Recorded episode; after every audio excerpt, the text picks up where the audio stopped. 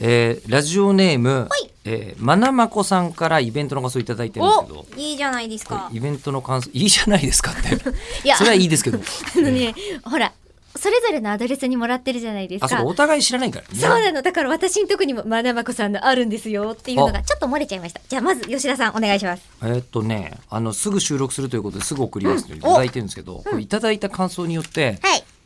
えーその人のうん。プロフィールが後からわかるっていうのがほあってですね、う。うん。えー今回もとても面白かったです、えー漢字研究者の笹原先生にお越しいただきましたが笹原先生のお話漢字をできるならば緩やかに運用しようという姿勢が印象的でした、うんうん。そうだから令和の例の字はいろいろ書けますよみたいなっうんお話うん、書ねき方も6種類あるのどれでも正解なんですよってていいううのねを3年前に制定していたっていうしかも今決めといた方がいい気がするっていうなぜか嫌な予感がしたっていうもう奇跡の話がありま したよね面白かったです、ええで私含め周りの古代文学研究者は日本の書物という意味での国書が強調されることにうん強量な国粋主義が育ってしまわないかと正直心配をしている人が少なくないのですがおお笹原先生のように多様性を認めるうん宴の緩やかな年号として捉えるならばそういう心配も杞憂なのかと思った次第です。おー格調高いじゃないですか。うんえイベントとして楽しかったのはもちろんうん研究者として勉強させていただきました。すげえイベントを開催していただきありがとうございましたなんですが、うん私含め周りの古代文学研究者は、私含ん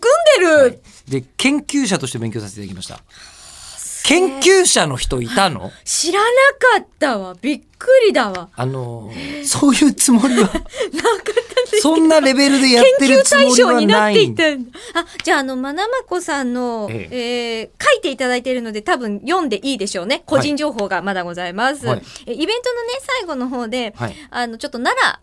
奈良県について私が熱あはいはいくは語いるシーンが実はあったんですよ。でそこについて、えー自分は奈良時代の文学を研究しちてょいっるとの待っで、てそうなの、うんえー自身の研究分野にとって重要な地域であることはもちろん交際している彼女が昔住んでいたので中村さんに肩を持ってもらえて個人的にすごく嬉しかったです楽しいイベントありがとうございました という彼奈良女時代のさんの住んでいる場所が 昔ですけどねあー研究家あと彼女いるんだっていうこともちょっと幸せな気持ちになりますね個こ人れ情ね報バリバリバリ出てきます ね、なねメールでいただいてるので読んで良いんでしょうああっいやーちょっとねこの奈良時代のていうかねまだ文学の研究とかも我々もねいつかてかねまだねお呼びしていっぱいあるんですよ。てかまなまこさんが出てもらってももういい勢いだと思う。あ そうですよねお呼びしたい理解してるそういうことそのうちできないかなイベントで。あーて来てかねくれる人たちあそういうのねもう一つだったらもう一つ。ああ明日じゃ呼あびますじゃあ行きましょう次回言います。